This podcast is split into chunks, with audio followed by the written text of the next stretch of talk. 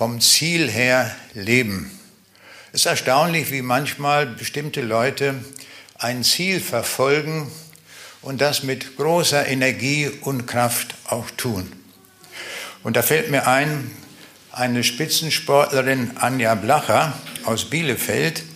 Sie hat alle diese Berge bezwungen und außerdem wollte sie noch zu Fuß den Südpol erreichen. Auch das hat sie geschafft. Im November 2019 machte sie sich auf den Weg 1400 Kilometer durch die Eiswüste im Skimarsch mit, hinter, mit 110 Kilo Gepäck hat sie hinterher, hinter sich hergezogen, wo das Zelt drauf war und Verpflegung bis zum Südpol. Und sie hat das auch geschafft. In 58 Tagen hat sie dieses Ziel erreicht. Wenn wir von Zielen reden, da ist uns die Bibel ein großes Vorbild. Und da lesen wir in Philippa Brief, Kapitel 3, 11, 12 bis 14. Da sagt Paulus, nicht, dass ich es schon ergriffen habe oder schon vollkommen sei. Ich jage ihm aber nach, obwohl ich es wohl ergreifen könnte, weil ich von Christus ergriffen bin. Meine Brüder, ich schätze mich selbst noch nicht so ein, dass ich es ergriffen habe. Eines aber sage ich, ich vergesse, was da hinten ist und strecke mich nach dem, was vorne ist. Und jage nach dem vorgesteckten Ziel, dem Siegespreis der himmlischen Berufung in Christus Jesus. Hier sehen wir ja, ist einer vom Ziel orientiert, knallhart ein Ziel verfolgen. Und das macht Freude, wenn wir sehen, wie manche uns da auch ein Vorbild sind und uns anspornen. Der englische Erweckungsprediger Spurgeon hat einmal gesagt, unser Leben hat nur so viel Kraft, um eine Sache mit ganzem Herzen verfolgen zu können. Also wir können uns nicht sieben Ziele vornehmen, die werden wir alle nur halbwegs oder wie erreichen. Am besten wir entscheiden uns für ein Ziel, das auf unsere Fahne schreiben und das verfolgen wir mit ganzer Kraft. Das sagt auch Jesus uns da kam ein Mann und der sagte, ich will dir nachfolgen und erlaube mir noch, dass ich Abschied nehme von meinen Lieben zu Hause. Aber Jesus sagt, lass das sein, folge mir nach und wer seine Hand an den Flug legt und sieht zurück, der ist nicht geschickt für das Reich Gottes. Wir sehen, das ist eine knallharte Entscheidung, eine eindeutige Sache. Lass den ganzen Plundern hinter dir zurück und folge mir nach. Das ist das von ihm vorgegebene Ziel. Und das sagte uns auch heute Morgen, verfolge dein Ziel ganz, nicht mit halbem Herzen, das bringt nichts. Da kommst du nicht zum Ziel. Ich will das nochmal deutlich machen an zwei Beispielen, die ein Ziel verfolgt haben. Vielleicht meinen wir jetzt, wenn wir diese Beispiele hören, ja, das sind jetzt so ganz spitzenmäßige Leute das kann uns ja gar nicht kratzen, das trifft ja für uns gar nicht zu. Irrtum. Jesus hat uns allen ein Fund mitgegeben, mit dem wir wuchern können. Und dieses Fund hat jeder von uns bekommen. Das heißt, jeder hat die Möglichkeit, dieses Fund für Jesus einzusetzen. Also das ermutigt uns, dass wir sagen, von Jesus ist jeder berufen zu wirken in seinem Reich. Zunächst nenne ich eine Spitzensportlerin, die wir alle kennen, Steffi Graf. Sie fing schon sehr früh an, Tennis zu spielen und sie errang dann viele Siege. Sie gewann 22 Grand Slam Turniere und hielt mit 377 Wochen den Weltrekord in der Führung der Weltrangliste. Steffi Graf gelangen 22 Siege bei den Grand Slam Turnieren. Sie gewann viermal die Australian Open, fünfmal US Open, sechsmal French Open und siebenmal Wimbledon. Sie hat damit äh, einen Weltrekord in der Führung der Weltrangliste erreicht. Und sie gilt als die erfolgreichste Sportlerin aller Zeiten. Und einen zweiten möchte ich noch benennen dass der Mathematiker Andrew Wiles, Wir kennen alle noch aus der Schule den Satz von Pythagoras. a plus b Quadrat gleich c. Und das Besondere ist, es gibt ganzzahlige Lösungen dabei. Zum Beispiel 3a gleich 3, b gleich 4 und c gleich 5. Also a Quadrat plus b Quadrat, 3 Quadrat plus 4 Quadrat ergibt 5 Quadrat und das ist 25. Können wir noch gut nachvollziehen. Es ist bekannt, dass es unendlich viele Lösungen gibt, also solcher Dreierkombinationen. Ich nenne mal eine größere Zahl, 12.709, 13.500 und 18.541. Also ganzzahlige Zahlen, die diese Gleichung erfüllen. Also was Besonderes in der Mathematik, solche Triple zu finden. Und der Mathematiker Fermat hatte in seinen Arbeiten am Rande rangeschrieben, die Verallgemeinerung. Und zwar die Verallgemeinerung nicht auf Quadrat, sondern hoch 3, hoch 4, hoch 5, für alle Potenzen durch. Und er hat dort an den Rand rangeschrieben, seine Arbeit, wie sich leicht zeigen lässt, ist das für alle n größer 2 nicht möglich. Das war jetzt eine große Herausforderung. Viele Mathematiker haben das gelesen und sie dachten, wenn das so leicht ist, dann können wir ja mal rangehen und das mathematisch zu beweisen. Und so haben sich alle möglichen Leute herangemacht, Euler und viele Leute, die das versucht haben zu beweisen. Und es waren 250 Jahre vergangen, da hatte noch keiner endgültigen, den endgültigen Beweis geliefert. Und man nennt das den großen Fermatschen Satz. Sehr einfach zu formulieren, aber sehr schwer zu beweisen. Und dann kam eines Tages der Engländer Andrew Wiles und er sagte, ich nehme die Herausforderung an. Ich werde den Beweis machen. Und er hat sich hingesetzt und hat einige Jahre daran gearbeitet. Dabei muss man noch bedenken, es gibt in der Mathematik einen Satz, der besagt, nicht alle Sätze können mathematisch bewiesen werden. Also es gibt solche Sätze, die sind wahr, aber sie sind letztlich nicht beweisbar. Das gibt es. Nun hat er sich an die Arbeit gemacht und sieben Jahre ununterbrochen an diesem Beweis gearbeitet, obwohl er gar nicht wusste, ob es sich wirklich beweisen lässt. Es hätte ja auch so ein Fall sein können, der nicht beweisbar ist. Aber er hat es gemacht, sieben Jahre, da war er fertig, dann hat er das vorgetragen an einer Universität und da kommt ein Professor und sagt, da an der Stelle haben Sie sich geirrt. Und dann war die ganze Arbeit für die Katz. Aber er hat nicht aufgegeben, er hat sich nochmal rangemacht und nach zwei Jahren hatte er die Lösung gefunden. Und er hat jetzt den Beweis gefunden, dass für alle n größer 2 es keine ganzzahligen Lösungen gibt. Das war das Ergebnis. Und das nennt man den Höhepunkt der Mathematik des 20. Jahrhunderts. Also er hat es dann doch gepackt, er hatte sich ein großes Ziel gesetzt. Es ist ein großer Unterschied, ob wir eine Absicht haben oder ob wir ein Ziel haben. Das will ich mal deutlich machen.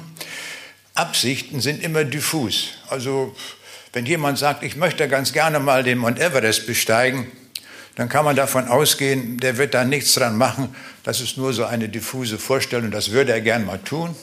Aber wenn jemand sagt, im nächsten Monat mache ich mich auf die Reise, dann können wir davon ausgehen, der hat sich sehr gut vorbereitet. Der hat alle Landkarten, die dazu nötig sind. Der hat alle Organisationsnötigkeiten, alles schon durchgeführt. Der hat die Flüge gebucht, alles stimmt. Das können wir von wir ausgehen. Und wir sehen, dass der Unterschied zwischen Absichten und Zielen. Wenn wir heute Morgen irgendwie eine Absicht formulieren, dann kann ich Ihnen jetzt schon sagen, das ist wertlos. Was wir brauchen, sind Zielsetzungen. Ich will, ich werde tun. Am besten gleich heute noch. Ja? Und das zeigt uns auch die Bibel, den Unterschied zwischen Absichten und Zielsetzungen. Und die Bibel ist das so wunderbar, es wird uns beides gezeigt an Beispielen. Und zum Beispiel der verlorene Sohn sagte, ich will mich aufmachen, das heißt jetzt und sofort, und zu meinem Vater gehen und ihm sagen, Vater, ich habe gesündigt gegen den Himmel und vor dir. Was ist das? Eine Absicht oder ein Ziel? Das ist ein Ziel. Ich will mich gleich, mache ich mich auf den Weg, hat er auch gemacht. Und die Bibel zeigt uns auch andere Menschen, die nur eine Absicht hatten. Zum Beispiel die Philosophen von Athen. Sie sagten, wir wollen dich davon ein andermal hören. Das war so eine Absicht, so locker mal hingesagt, auf das, komm mal wieder mal her, nicht wahr, Paulus, dann hören wir nochmal, dann mal gucken, was wir daraus machen. Es wird nicht berichtet, dass die Philosophen nochmal zu Paulus kamen und dass sie dann eine Entscheidung trafen. Das heißt, die Absicht war völlig für die Katz. Kann man sagen, eine Absicht ist wertlos. Die Bibel zeigt uns immer wieder, dass wir zielorientiert denken und auch zielorientiert handeln. Und das Schöne an der Bibel ist, sie zeigt uns das immer an Beispielen, an Menschen, die entsprechend gehandelt haben. Wir haben weltliche Absichten und, und geistliche Absichten oder Ziele. Viele Politiker machen Folgendes, wenn sie ihr Amt beendet haben, dann setzen sie sich ran und schreiben ihre Biografie. So zum Beispiel auch der frühere Bundeskanzler Helmut Kohl hat eine Biografie geschrieben von 1134 Seiten. Und wenn man die Biografie liest, stellt man fest, hat alles richtig gemacht. so ist das bei den Politikern. Sie machen ja keine Fehler. Das stimmt immer, was sie sagen. Und äh, um das zu begründen, dann schreiben sie dicke Biografien. So, so mein Eindruck. Die Bibel spricht auch von Biografien. Und die längste Biografie, die wir in der Bibel finden, ist meines Erachtens die von Mose. Denn von den 1189 Kapiteln in der Bibel handeln 187 Kapitel von Mose.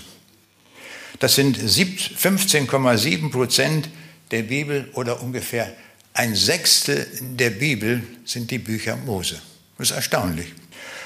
Und äh, in Versen ausgedrückt, von den 31.101 Versen der Bibel handeln die fünf Bücher Mose mit 5.851 Versen.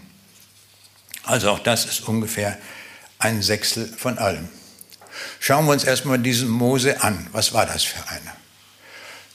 Die, der wurde ausgesetzt in einem Körbchen und die Tochter des Pharao findet dieses Körbchen mit dem Baby.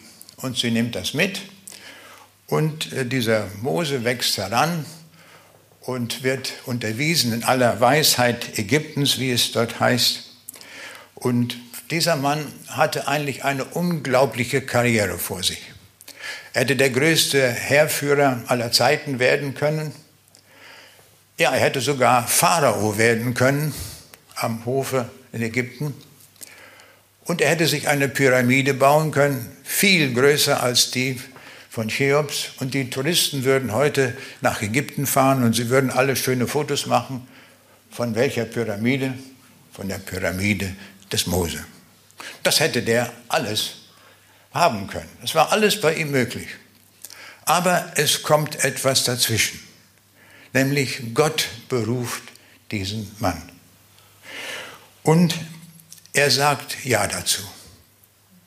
Und erstaunlich, was dieser Mann erlebt hat in einem unglaublich langen Leben. Die Biografie dieses Mannes lässt sich kürzen aus der Sicht Gottes auf ein paar Sätze. Und die finden wir im Hebräerbrief Kapitel 11. Und da heißt es, durch den Glauben wollte Mose, als er groß geworden war, nicht mehr als Sohn der Tochter des Pharao gelten, sondern wollte viel lieber mit dem Volk Gottes zusammen misshandelt werden, als eine Zeit lang den Genuss der Sünde haben und hielt die Schmach Christi für größeren Reichtum als die Schätze Ägyptens, denn er sah auf die Belohnung. Das ist der entscheidende Punkt seines Lebens seiner Biografie. Er sah auf die Belohnung. Auf was für eine Belohnung sah er? Auf die Belohnung der Ewigkeit. Das war wichtig Das war die Umprogrammierung in seinem Leben. Das Kennzeichnende seines Lebens, was man drüber schreiben könnte, ist, er hielt die Schmach Christi für größeren Reichtum als die Schätze Ägyptens, denn er sah auf die Belohnung. Er dachte nicht, dass ich da mir eine große Pyramide bauen kann oder sonst was oder der Herrscher eines mächtigen Landes sein kann, sondern er wollte mit seinem Volk, zu dem er gehörte, die Schmach Christi tragen. Das tue ich sehr gerne. Und dann heißt es von ihm, und Mose wurde in aller Weisheit der Ägypter gelehrt und war mächtig in Worten und Werken. Also er hatte eine unglaubliche Karriere vor sich, aber er sagt Nein zu allem. Und was macht Gott mit ihm? Der schickt ihn erstmal 40 Jahre zum Glaubenskurs in die Wüste. Also die besten Jahre seines Lebens, möchte ich mal sagen, verjuckst er dort in der Wüste ne? und tut eigentlich gar nichts. Aber das war ein wichtiger Glaubenskurs, den er erlebt hat in der Wüste. Aber er blieb dabei, er sah auf die Belohnung. Und von Paulus wird das so ausgedrückt, denn ich halte dafür, dass dieser Zeit Leiden der Herrlichkeit nicht wert sei, die an uns offenbart werden soll. Und so hat der Mose auch gedacht. Und dann, wie wir wissen, kam die 40-jährige Wüstenwanderung. Das war auch kein Zuckerschlecken, da war alles Mögliche, was da passierte. Da gab es Hunger, da gab es giftige Schlangen, alles Mögliche, was, man, was so eine Wüste zu bieten hat, das musste er ertragen. Außerdem noch ein widerspenstiges Volk, das ungehorsam war und immer auf anderen Wegen war. All das hat er aber ertragen. Warum? Weil er auf die Belohnung sah. Er sah auf das Ziel. Und das ist eigentlich auch etwas für uns, was für uns gilt dass wir uns nicht abbringen lassen im Leben von allen möglichen Schwierigkeiten, sondern dass wir am Ziel dranbleiben, dass wir das Ziel nie aus dem Auge verlieren. Und dieses Ziel ist eine ewige Belohnung von Jesus Christus. Und ich möchte uns noch einen zweiten Mann vorstellen, der uns vorbildlich in der Bibel dargestellt wird. Das ist Paulus und der hatte eine gute Orientierung für sein Leben gefunden. Er sagte, ich vergesse, was da hinten ist und strecke mich aus nach dem, was da vorne ist und jage nach dem vorgesteckten Ziel, dem Siegespreis der himmlischen Berufung Gottes in Christus Jesus. Hier ist die ganze Zielsetzung formuliert. Ausrichtung auf Christus, das war sein großer Gewinn. In Philipper 3 7 bis 8 beschreibt er das. Aber was mir Gewinn war, das habe ich um Christi willen für Schaden geachtet. Ja, ich achte es noch alles für Schaden gegen die überschwängliche Größe der Erkenntnis Christi Jesu, meines Herrn, um welches Willen mir das alles ein Schaden geworden ist. Ja, ich achte es für Kot, auf das ich Christus gewinne. Also es ist eine Umwertung, die dieser Mann erlebt hat die kann man gar nicht mit Worten mehr beschreiben. Und er greift ja auch hier zu Mitteln, dass er vom Code spricht. Also alles andere, was er vorher gedacht hatte, was er gemacht hatte, das ist nur noch Code im Vergleich zu dem Riesengewinn, den er gemacht hat in Christus. Das ist jetzt sein Marschkompass. Mit diesem Jesus geht er jetzt durch dick und dünn. Und ihn hält nichts mehr auf, gar nichts, überhaupt nichts. Und er zeigt uns das, wie, das, wie er das erlebt hat. Er sagt, ich habe gelernt, mir genügen zu lassen, wie ich es finde. Ich kann niedrig sein, ich kann hoch sein. Mir ist alles und jedes vertraut. Ich kann beides satt sein und hungern, beides übrig haben, Mangel leiden. Ich vermag alles durch den, der mich mächtig macht, Christus. Ja, das ist doch ein Wort, oder? An Christus habe ich alles. Da fehlt mir gar nichts. Da kann ich durch dick und dünn gehen. Er konnte durch Gefängnisse gehen, durch alles. Er konnte durch Schläge gehen, alles, was er erlebt hat. Und das ist ja so gewaltig, was er beschreibt, wie er das alles erlebt hat. In der Bibel steht, die mit Tränen säen, werden mit Freuden ernten. Ist das nicht großartig? Dieser Paulus hat viele Tränen auch geweint auf seinem Weg durch dieses Leben. Aber er wird mit großer Freude ernten. Und er schreibt uns im zweiten Korintherbrief, Kapitel 6, in allen Dingen erweisen wir uns als Diener Gottes in großer Geduld, in Trübsal, in Nöten, in Ängsten, in Schlägen, in Gefängnissen, in Verfolgung, in Mühen, im Wachen, im Fasten, als die Unbekannten und doch bekannt, als die Sterbenden und siehe, wir leben, als die Gezüchtigten und doch nicht getötet werden, als die Traurigen, aber alle Zeit fröhlich, als die Armen, die aber doch viele reich machen, als die, die nichts haben und doch alles haben. Was er kaum zu verstehen. Ich hab, er sagt, ich habe nichts, aber ich habe alles. Das geht nur bei Christus. Diese mathematische Formel können wir nur bei Jesus lesen. Wir können hungrig sein, wir können satt sein, alles ist möglich. Das hat er alles durchprobiert im Leben. Er schreibt also aus einer Praxis mit Jesus. Und das ist so gewaltig. Und er schreibt weiter, ich bin öfter gefangen gewesen, ich habe mehr Schläge erlitten, ich bin oft in Todesängsten gewesen. Von den Juden habe ich fünfmal erhalten, 40 Geißelhiebe, weniger einen. Ich bin dreimal mit Stöcken geschlagen, einmal gesteinigt worden, dreimal habe ich Schiffbruch erlitten, einen Tag und eine Nacht trieb ich auf dem tiefen Meer. Ich bin oft gereist, ich bin in Gefahr gewesen durch Flüsse, in Gefahr unter Räubern, in Gefahr unter Juden, in Gefahr unter Heiden, in Gefahr in Städten, in Gefahr in Wüsten, in Gefahr auf dem Wasser, in Gefahr unter falschen Brüdern. Auch das gibt es. In Mühe und Arbeit, in viel Wachen, in Hunger und Durst, in Fasten, in Frost und Blöße. Nun soll mal einer sagen, da gibt es noch etwas, was in seinem Leben nicht vorgekommen ist, an Mühsal, an Plage, an Problem. Aber gleichzeitig war dieser Mann, ich würde sagen, der größte Missionar, den es je gab. Denn er bereiste Kleinasien bis nach Griechenland, ging er dann nach äh, Italien auch, in Rom. Überall hatte er nur eine Botschaft. Du brauchst Christus, damit du das ewige Leben bekommst.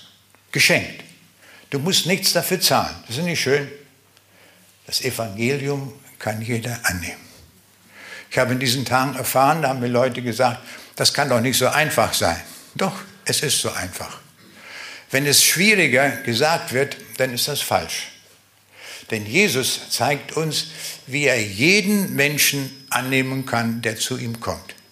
Es ist ja unfassbar, dass da ein Räuber, der gekreuzigt wird mit ihm und der bis zur letzten Minute ihn noch verhöhnt, und dann plötzlich sagt er in der letzten Sekunde, Herr, denk doch auch an mich. Und was sagt Jesus ihm? Hat er gesagt, du bist ein Schuft, du gehörst in die Hölle? Nein, er sagt, heute noch wirst du mit mir im Paradiese sein. Alle Schuld ist vergeben, alles ist weg, du bist schuldfrei und du gehst ohne Schulden in den Himmel ein.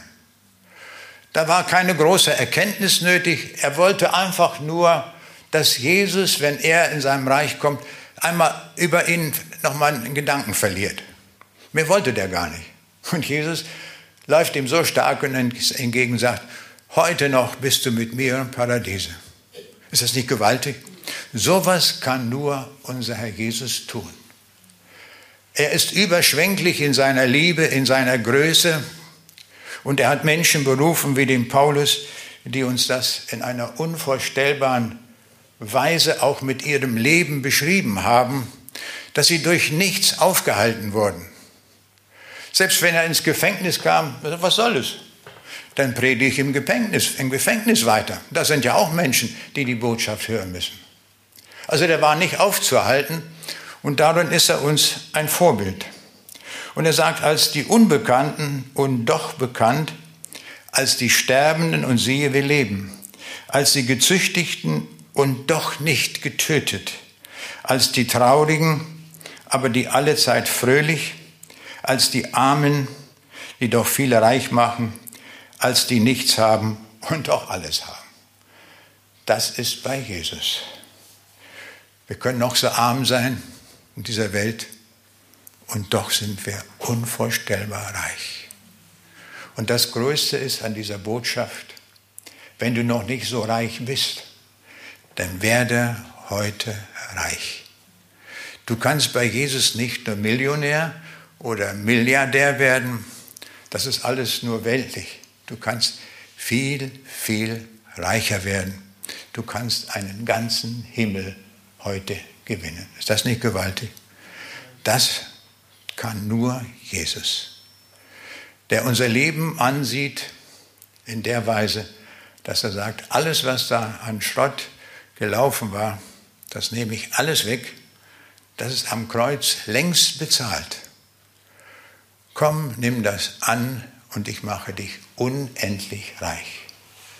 Und ich habe für dich schon eine Wohnung im Himmel gebaut. Und das wird eine Wohnung sein, das wird kein Schloss sein oder sonst was. Das wird überwältigend sein, das wird himmlisch sein. Das können wir uns gar nicht vorstellen und gar nicht ausmalen. Und darum beschreibt die Bibel auch den Himmel nicht mit Worten, die gar nicht zu beschreiben sind, weil er so herrlich ist. Und darum sagt die Bibel, da wird keine Not sein und keine Angst und keine Sorge. Das wird alles nicht mehr sein. Es gibt keinen Tod mehr. Aber das, was wirklich ist, ist unbeschreiblich. Und stellen wir uns vor, der Jesus lädt uns dazu ein. Er lädt uns ein dazu, dass wir Bürger seines Reiches werden können. Müssen wir uns das hartnäckig verdienen? Nein, überhaupt nicht. Wir dürfen nur sagen, Herr Jesus, ich brauche das auch. Das ist auch meine Sehnsucht. Und wer diese Sehnsucht hat, einmal ewig im Himmel zu sein, der darf sich auf den Weg machen. Und der Jesus wird dir sagen, auf dich habe ich gerade gewartet. Schön, dass du gekommen bist. Du hast dich schon lange rumgeplagt in diesem Leben mit allen möglichen Fragen. Du hast vielleicht tausend Philosophen gelesen und bist gar nicht klüger geworden. Aber wenn du zu Jesus kommst, dann löst sich das ganze Leben auf einmal auf und der Jesus sagt dir, ich berufe dich heute zum ewigen Leben. Denn was ist dieses Leben? Das ist ja nur ein Hauch, ein Dampf, das ist im Nu vorbei. Gemessen an der Ewigkeit ist diese Zeitspanne, die wir hier durchleben, gleich Null. 80 Jahre durch unendlich, mathematisch gleich Null. Also das, was wir hier auf der Erde verbringen, ist ja nur ein Hauch. Und während dieser Hauchzeit gibt er uns die Gelegenheit, zu Jesus Ja zu sagen. Und das ist der wichtigste Punkt, den wir auch lernen bei Mose, denn er sah auf die Belohnung. Das war sein Blickpunkt, das war seine Motivation. Und bei Paulus in gleicher Weise. Das ist das, was uns ein Vorbild hier geliefert wird. Und die Bibel sagt uns, wisset ihr nicht, dass die so in der Kampfbahn laufen, die laufen alle, aber einer empfängt den Siegespreis. Laufet so, dass ihr ihn erlanget. Und wenn du Jesus angenommen hast, dann laufe so, wie es sich geziemt, dass man an deinem Leben ablesen kann, dass du zu Jesus gehörst. Warum ist das so wichtig? Dein Nachbar, dein Kollege am Arbeitsplatz oder wo auch immer ist noch nicht errettet. Der braucht dein Zeugnis, dass du es ihm sagst, dass du es ihm vorlebst, dass er sagt, das möchte ich auch haben. Und dann kannst du ihm sagen, ja, mein Herr ist so groß, dass er dich auch annimmt. Auch wenn du ein Halunke bist. wenn du deine Steuererklärung immer falsch machst und äh, alle Dinge, die in, in deinem Leben nicht stimmen, der Jesus sagt, da habe ich alles bezahlt für dich. Ist alles, alles erledigt. Darüber musst du dich nicht kümmern. Das Wichtigste ist, dass du dich auf den Weg machst zu Jesus und sagst, ich kapituliere mit meinem Leben vor dir und ich bitte dich um Erbarmen, nimm mich auch an. Ist das nicht schön? Viele Menschen leben in falscher Orientierung und ich sagte schon, dass die Bibel uns immer beides aufzeigt, wie wir es richtig machen, auch wie es falsch geht. Und ein Beispiel, wie es falsch geht, hat einmal der Dichter Nikolaus Lenau in einem schönen Lied beschrieben. Das Lied ist sehr schön, ich liebe das Lied, weil es schön geschrieben ist. Aber es beschreibt eine falsche Zielsetzung. Aber hören wir trotzdem einmal hinein. Da sagt Nikolaus Lenau, drei Zigeuner fand ich einmal liegen auf einer Weide. Als mein Fuhrwerk mit müder Qual schlich durch die sandige Heide, hielt der eine für sich allein in den Händen die Fiedel, spielte umglüht äh, vom Abendschein sich ein feuriges Liedel. Hielt der zweite die Pfeife im Mund, blickte nach seinem Rauche, froh, als ob er vom Erdenrund nichts zum Glücke mehr brauche. Und der dritte behaglich schlief und sein Zimbal am Baum hing, über die Seiten ein Windhauch lief, über sein Herz ein Traum ging. An den Kleidern trugen die drei Löcher und bunte Flicken, aber sie boten trotzig frei Spott den Erdengeschicken. Jetzt kommt es, fasst er zusammen, dreifach haben sie mir gezeigt, wenn das Leben uns nachtet, wie man's verraucht, verschläft, vergeigt und es dreimal verachtet. Also er hatte auf die Spitze gebracht, wie die meisten Menschen leben. Sie vergeigen ihr Leben und verachten es damit. Und dann sagt er noch zum Schluss, nach den Zigeunern lang noch zu schauen, muss ich im Weiterfahren nach den Gesichtern dunkelbraun, den schwarzlockigen Haaren. Es ist sehr schön geschrieben, aber ohne Zielsetzung. Und das ist schrecklich. Wenn wir kein Ziel haben, entsteht am Ende nur noch die Verlorenheit. Aber es gibt auch ein schönes Gedicht, wo die Zielsetzung auf den Punkt gebracht wird. Das möchte ich uns auch hier mal nennen. Da schreibt ein Verfasser, die Zeit ist kurz, o Mensch sei weise und wuchere mit dem Augenblick. Nur einmal machst du diese Reise. Lass eine Segensspur zurück. Du kannst nicht eine Stunde halten, ehe du es merkst, ist sie entflohen. Die Weisheit rät dir treu zu halten, den Treuen winket ewiger Lohn. Sie wie dem Tor die Zeit verrinnt, mit Essen, Trinken, Scherzen, Ruhen. Der Kluge wirket und gewinnt, erfüllt die Zeit mit Gutes tun. Drum, Heiland, lehr mich meine Jahre, zu deinem Dienste einzig Wein. Von heute an bis an zur Bahre, für jedes Leben Samen streuen. Das ist das Gegenstück, wie man das auch leben kann.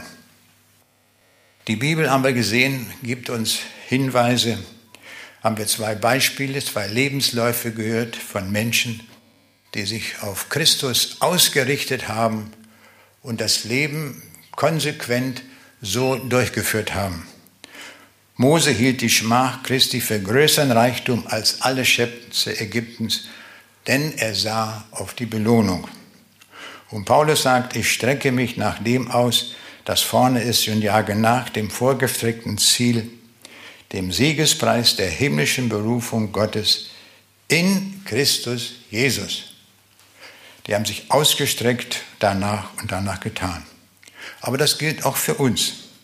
Der Jesus sagt, trachtet nach dem, was droben ist, nicht was dem, was auf Erden ist. Und in der Bergpredigt sagt Jesus, tracht du zuerst nach dem Reich Gottes und nach seiner Gerechtigkeit, so wird euch solches alles zufallen. Zufallen, Geschenk. Es fällt uns einfach zu. Lass dich beschenken von diesem Herrn. Folge ihm nach, denn er ist es wirklich wert. Wir haben von Mose gehört und er hat einen Nachfolger, das war Josua. Und da hat Gott gesagt, wie ich mit Mose gewesen bin, so will ich auch mit dir sein. Ich will dich nicht verlassen, noch von dir weichen. Ist das nicht schön? Wenn Gott sagt, ich will dich nicht verlassen. Ich will nicht von dir weichen. Das ist die Zusage. Wenn wir den in Jesus in unserem Leben haben, dann gilt uns das. Siehe, ich habe dir geboten, dass du getrost und unverzagt seist. Lass dich nicht grauen und entsetze dich nicht. Denn der Herr dein Gott ist mit dir in allem, was du tust. Unglaubliche Verheißung. In allem, was du tust. Und das sagt er jetzt nicht nur dem Josua zu, sondern wenn du mit Jesus gehst, gilt das für dich auch. Das gilt für uns genauso. Das ist großartig, dass der Herr das für uns auch bereit hat. Wir kämpfen für das gute Evangelium. Und manchmal sind uns Leute aus einem ganz anderen Gesichtsfeld ein Vorbild, wie sie gewaltig sich einsetzen für ein Ziel. Da fällt mir gerade der tschechische Meisterläufer ein, Emil Zatopek. Er gewann bei den Olympischen Spielen 1952 in Helsinki drei Goldmedaillen an acht Tagen. Er stellte 18 Weltrekorde auf, drei olympische Rekorde und 51 nationale Rekorde. Alle diese Rekorde brauchen wir nicht. Sie helfen uns nicht in der Ewigkeit. Da gilt nur eins, was hast du mit Jesus gemacht?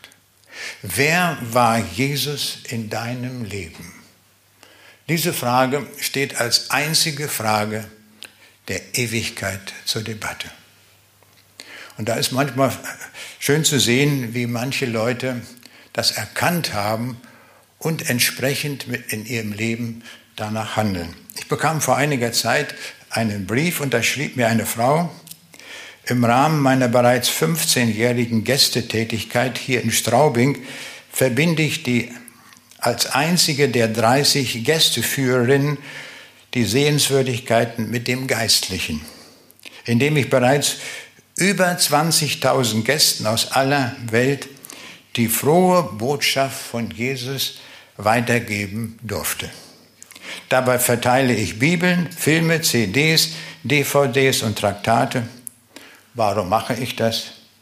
Weil ich für meinen Retter, den Herrn Jesus, brenne. Ist das nicht schön? Da brennt einer für Jesus, eine Frau für Jesus und sie setzt alles ein. Und nachdem sie mir den Brief geschrieben hat, habe ich Kontakt mit ihr aufgenommen. Und jetzt haben wir eine Vereinbarung getroffen. Immer wenn sie unterwegs ist, bekommt sie von mir zugeschickt die Bücher Der Himmel ein Platz auch für dich. Und das gibt sie dort weiter. Und sie sagt, da gibt es einen berühmten Friedhof dort in Straubing und dort an den Gräbern, da kann man vieles erklären. Und da bringt sie die Sache auf den Punkt und sagt, weißt du auch, wohin du gehst? Und wenn du es nicht weißt, dann hast du hier das Buch Der Himmel, ein Platz auch für dich. Und so arbeiten wir zusammen in großer Freude und dann schreibt sie mir wieder eine E-Mail. Ich habe sie nie gesehen und dann bekommt sie wieder 100 Bücher zugeschickt. Wenn sie die verteilt hat, bekomme ich eine neue E-Mail und dann gehen die nächsten 100 auf die Reise. Und so sehen wir, das Leben ist so schön, wenn wir anderen Menschen diese Botschaft weitergeben können. Dann bekommt unser Leben wirklich Sinn. Wenn wir nicht darauf sparen, auf ein Riesenkonto, sondern auf ein Konto der Ewigkeit. Das ist es. Ich hatte noch ein anderes schönes Erlebnis, das ich auch erzählen will. Da war ich zu Vorträgen im Westerwald das waren dann so Abendvorträge und morgens Bibelstunden. Und an einem Morgen kommt ein Mann ganz aufgeregt zu mir und sagte, ich möchte mich bekehren. Obwohl ich gar nicht in dem Vortrag so deutlich auf Bekehrung hingewiesen habe, aber er sagt, ich will mich bekehren. Oh, ich sage, das ist sehr schön, dass Sie das wollen. Ich sage, wie kommen Sie jetzt dazu? Ich habe ja eigentlich gar nicht so deutlich darüber gesprochen. Ja, sagt er, ich habe CDs von Ihnen auf dem Internet gehört und da wurde es mir sehr heiß. Ich komme nämlich aus der Schweiz und habe mich auf den Weg gemacht mit dem Auto von der Schweiz bis zum Westerwald hin. Aber unterwegs, da auf der Strecke ungefähr bei Freiburg, da hatte ich auf der Autobahn eine Panne. Und was sollte ich machen? Ich habe mich abschleppen lassen. Aber, sagte er, ich wollte von meinem Ziel nicht ablassen, ich wollte mich unbedingt bekehren und habe mir einen Mietwagen genommen und bin dann von Freiburg bis zum Westerwald hingefahren. Und so bin ich gestern Abend angekommen, sagte, und heute Morgen soll es geschehen, heute will ich mich bekehren zu Jesus und dann will ich ihm folgen. Ist das nicht schön?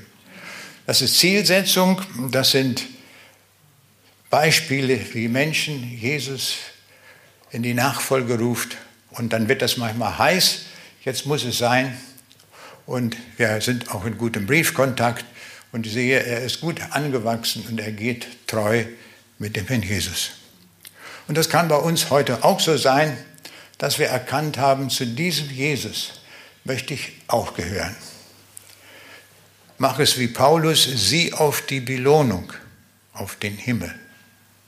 Denn den Himmel, den will der, der Jesus auch heute schenken. Das ist ein Geschenk. Den Himmel kannst du nirgendwo kaufen. Wenn du Milliardär bist und möchtest den Himmel bezahlen, das geht nicht. Der Himmel ist viel zu kostbar. Der Himmel ist nur durch das Kreuz Jesu für uns greifbar geworden. Und darum kommen wir zu Jesus und sagen, Herr Jesus, gib auch mir, schenke auch mir den Himmel. Und ich will dir danken dafür und will dir folgen mit meinem Leben, so gut ich es kann. Und so wollen wir dem Herrn Jesus die Antwort geben, indem wir uns zu ihm bekennen. Wenn wir gleich beten werden und wer sagt, ich möchte auch so dem Herrn gehören und ihm so dienen, wie wir es an diesen Beispielen gesehen haben, dann dürfen wir dem Herrn Jesus das Signal geben, ich möchte auch zu dir gehören. Du sollst auch mein Herr sein in alle Ewigkeit. Und bei dir in deinem Reich möchte ich ewig sein. Ich habe keine Lust, ewig verloren zu gehen. Denn das ist ja die Alternative, die müssen wir auch kennen. Die Hölle ist, gibt es auch und die ist sehr schlimm. Aber wir sind eingeladen zu dem guten Platz. Und so wollen wir jetzt beten und während wir beten, können wir dem Herrn signalisieren, ich möchte auch zu dir gehören, Herr Jesus. Und das wollen wir ganz praktisch tun, denn der Jesus wartet immer darauf, dass wir auf eine Predigt eine Antwort geben. Der Jesus ruft uns immer und stellt uns dann in seinen Dienst. Und das ist eine gute Sache, wenn der Jesus das tut. Dann hat er sich da was bei gedacht und vor allen Dingen, er hat uns für wert erachtet. Das ist so schön, dass wir das tun dürfen. Also wollen wir jetzt aufstehen und beten.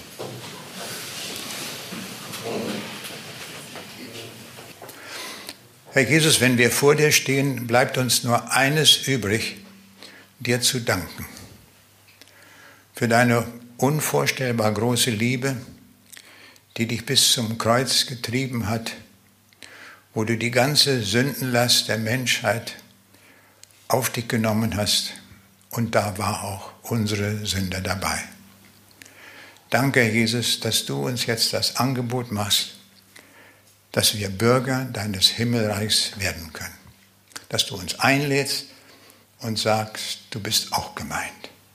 Und das wollen wir ihm jetzt signalisieren, indem wir dort, wo wir sind, die Hand heben und sagen, ich komme auch. Dankeschön. Danke. Wer schließt sich an? Dankeschön. Der Herr segne euch. Herr Jesus, du hast alle Hände gesehen, die dir bekundet haben, auch zu dir gehören zu wollen. Und danke, dass du jeden reich beschenken willst. Und niemand wird später sagen, hätte ich das bloß nicht getan, sondern wir werden froh sein, mit dir zu gehen auf ein großartiges Ziel hin.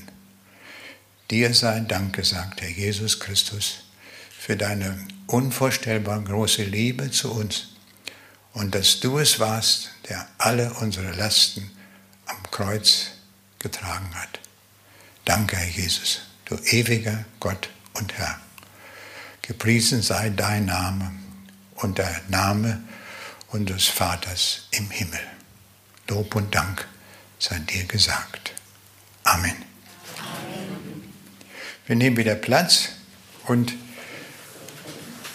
ich bitte diejenigen, die die Hand gehoben haben, dass sie nochmal nachher nach vorne kommen, dass wir nochmal zusammen beten und das richtig festmachen denn das soll ja gültig sein in alle Ewigkeit. Und der Herr nimmt uns so an, wie wir sind. Das ist das Schöne. Und jeder ist geladen.